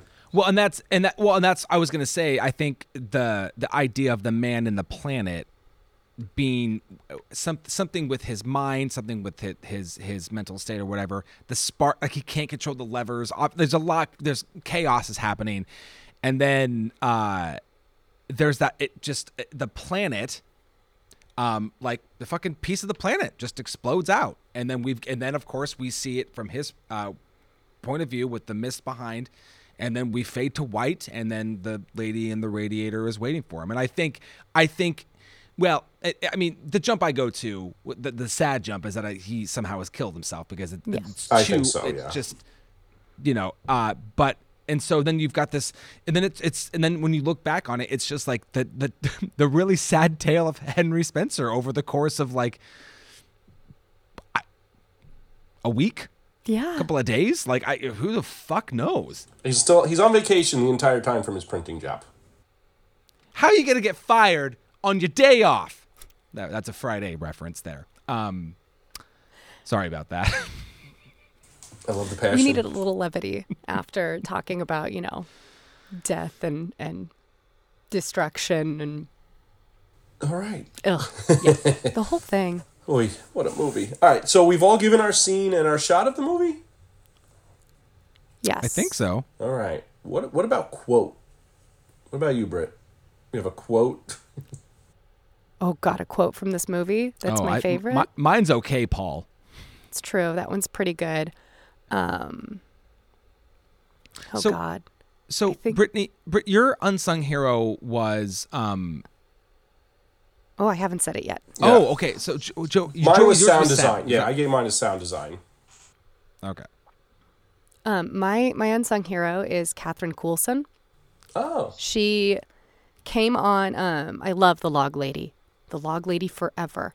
Um, she was the wife of Jack Nance, like I've said before. She's an actor. She actually was hired to be the nurse that gives the baby to Mary and uh, and Henry, but they ended up running out of money and couldn't film it. But she ended up being basically the assistant director, the caterer, the hairstylist, um, helped with you know prop making. She just did everything behind the scenes along with a couple other people um, and she also put her salary from waitressing up for the production and just her talking about this film was just so wonderful and we hear a lot about um, you know the people who did the sound, or even Jack Fisk, who did the uh, production design. We hear about David Lynch, we hear about Jack Nance and his performance, but I've never heard about Catherine Coulson behind the scenes, and it was so wonderful to hear how uh, how much she loved not only working on this film, but the people that she worked on this film with, even after her and, and Jack divorced, which unfortunately was due to his alcoholism. And and and her just discussing it afterward was really nice and and so pleasant. And I just love her. So Catherine Coulson, R.I.P. Love it. Adam, what's your unsung hero? So I I didn't know where to go with this, and this definitely came from watching some of the special features and and doing some of the reading. But I'm going with a guy named Tony Vellani, who ran AFI for a while and helped put up the money for uh, Lynch to make one of his first shorts called The Grandma. And based on the strength of that, uh, he got accepted into the Center of Advanced Film Studies, uh, which was uh, out in, I think, Beverly Hills, which led to, I mean, that's how he got, he was one of the 15 fellows accepted into the program in the second year of it, which is how Eraserhead even really got to be a thing um, and was always a big proponent of. Um, of of David Lynch's. So uh, maybe maybe a little literal with it, but um uh but yeah, the guy who helped get him to fucking make make the movie. I'm going with Tony Vellani. Yeah, that's an important guy. Made him made him exist in our world. So good job, Tony. And he sounds like one of the gang members' names in Going My Way. So you know, real full circle. There it is. That uh, that was my go. that was my intention the whole time. I know. Appreciate that. All right, so our last question. Does this belong in the book, A Thousand and One Movies You Must See Before You Die? Adam. So I'm gonna harken back to the episode that we did on the Elephant Man. Um, so so Lynch has Lynch actively has three films in the book. He has this, he has The Elephant Man, and he has Blue Velvet. And at one point, Mulholland Drive was in the book, but it's not. Um, here's the thing. I think the movie is fascinating, and I have had a fucking blast talking about this movie with you. However, I don't think that it's one of Lynch's three best films, and which is not necessarily merit to keep it out of the book. Um, but Lynch is well represented, and I think he could be represented better. I'm gonna go with no. That Eraserhead should not be in the book. All right. All right. Very good. Like and like the Elephant Man, I don't regret watching it, and I I very much enjoyed the conversation. Uh, but no, I'm gonna go with no. All right. So then what would you replace it with? So I'm going a little more contemporary. Uh, I wanted to go with something absurd uh, that calls out its absurdity. Um, and I don't think there are enough movies like this in the book. Have you, either of you two seen Rubber? Oh, oh yes. my god. I haven't seen Rubber for years. Yeah, I saw it when it like first came out to wherever it was on demand or streamed. Yeah. Yeah, so so I watched that a few years ago, and it stuck with me. And I watched it again the other night, and I um, I I was like, yep, I think this is it. Uh, and just, just in case anybody was wondering, I'm going to just read the first. Uh, Rubber is a 2010 English language French independent horror comedy film about a tire that comes to life and kills people with psychokinetic powers. Uh, the movie also opens up with one of the most interesting little monologues ever, uh, where a man comes out of the, the trunk of a cop car and says directly to the camera, lines like this In the Steven Spielberg movie E.T., why is the alien brown? No reason. In Love Story, why did the two characters fall madly in love with each other? No reason. In Oliver Stone's JFK, why is the president suddenly assassinated by some stranger? No reason. It goes on and on and on like this for a while, and eventually ends with him going, Ladies and gentlemen, the film you're about to see today is an homage to the no reason, the most powerful element of style. Uh, and it's just, it's absurd. It's not nearly as deep. It is not nearly as deep. It does make a lot of interesting. Uh, it brings up some fun points about filmmaking and voyeurism and what it is to be an observer to things. Um, and and maybe the Eraserhead conversation will, will be extended next week when we talk about uh, all of Lynch's films. And it's not that I don't like it. I think he's got better. That should be in the book instead. Fair. All right. And uh, I love putting. I love. I just love rubber being involved. That's amazing. I literally haven't thought about that movie since I last watched it, to be honest. Now I feel like I need to give it another chance.